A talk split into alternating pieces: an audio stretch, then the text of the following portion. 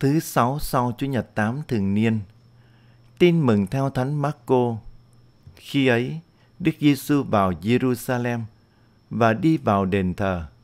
Người rảo mắt nhìn xem mọi sự. Và vì giờ đã muộn, người đi ra Betania cùng với nhóm 12.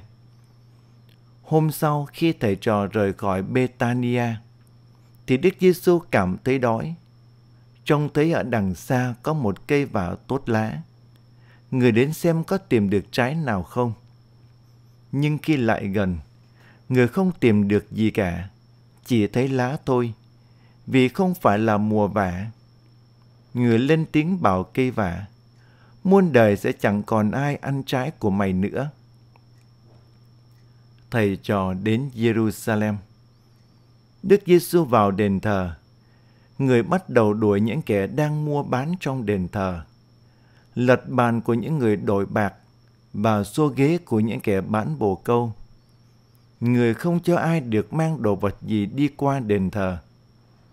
Người giảng dạy và nói với họ, nào đã chẳng có lời chép rằng nhà ta sẽ được gọi là nhà cầu nguyện của mọi dân tộc sao?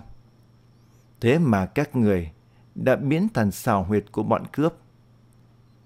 Các thượng tế và kinh sư nghe thấy vậy, thì tìm cách giết Đức Giêsu. Chiều đến, Đức Giêsu và các môn đệ ra khỏi thành. Sáng sớm, khi đi ngang cây vả, các ngài thấy nó đã chết khô tận rễ.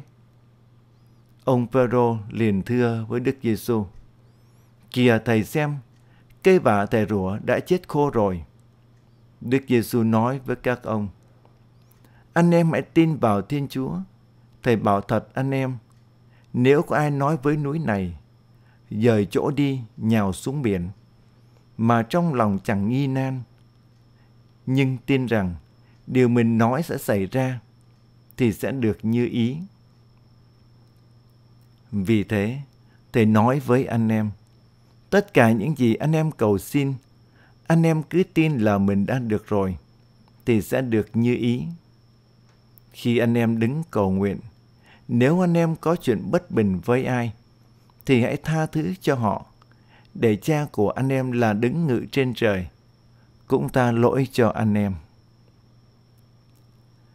Kính thưa cộng đoàn, tin mừng hôm nay, Thánh Marco kể hai câu chuyện – để mời gọi mỗi người chúng ta sám hối và căn tân đời sống. Trước hết, Đức Giêsu đánh đuổi những người buôn bán trong đền thờ.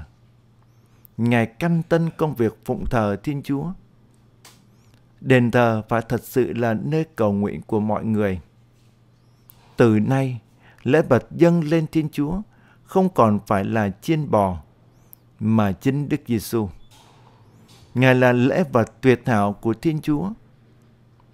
Cũng vậy, khi người tín hữu đến nhà thờ cầu nguyện và hiệp dân thánh lễ, cùng với lễ tế là chính Đức Giêsu và chọn cả tấm lòng mình, thì đó là điều cần thiết và quan trọng nhất, chứ không còn phải lễ vật nào nữa. Thứ đến, cây vả là hình ảnh của các nhà lãnh đạo do Thái giáo. Cách sống đạo của họ bề ngoài rất tốt đẹp như cây vả xanh tươi tốt lá. Nhưng thực chất không có tâm tình thờ phượng Thiên Chúa.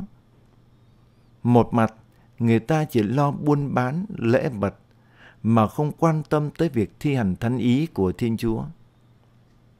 Mặt khác, là họ kỳ thị không cho người ngoại vào đền thờ.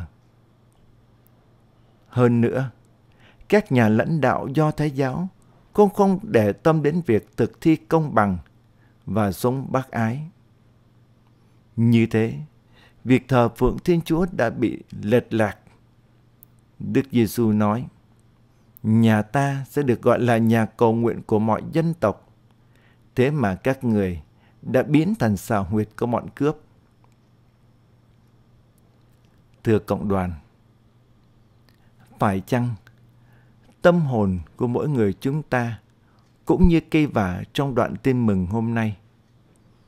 Nếu chỉ nhìn chúng ta đọc kinh, cầu nguyện, dâng lễ, người ta tưởng rằng chúng ta đạo đức và xuất sáng lắm. Nhưng nếu nhìn vào tận đáy lòng, chúng ta chỉ là một cây vào khô héo, không thể sinh hoa kết trái.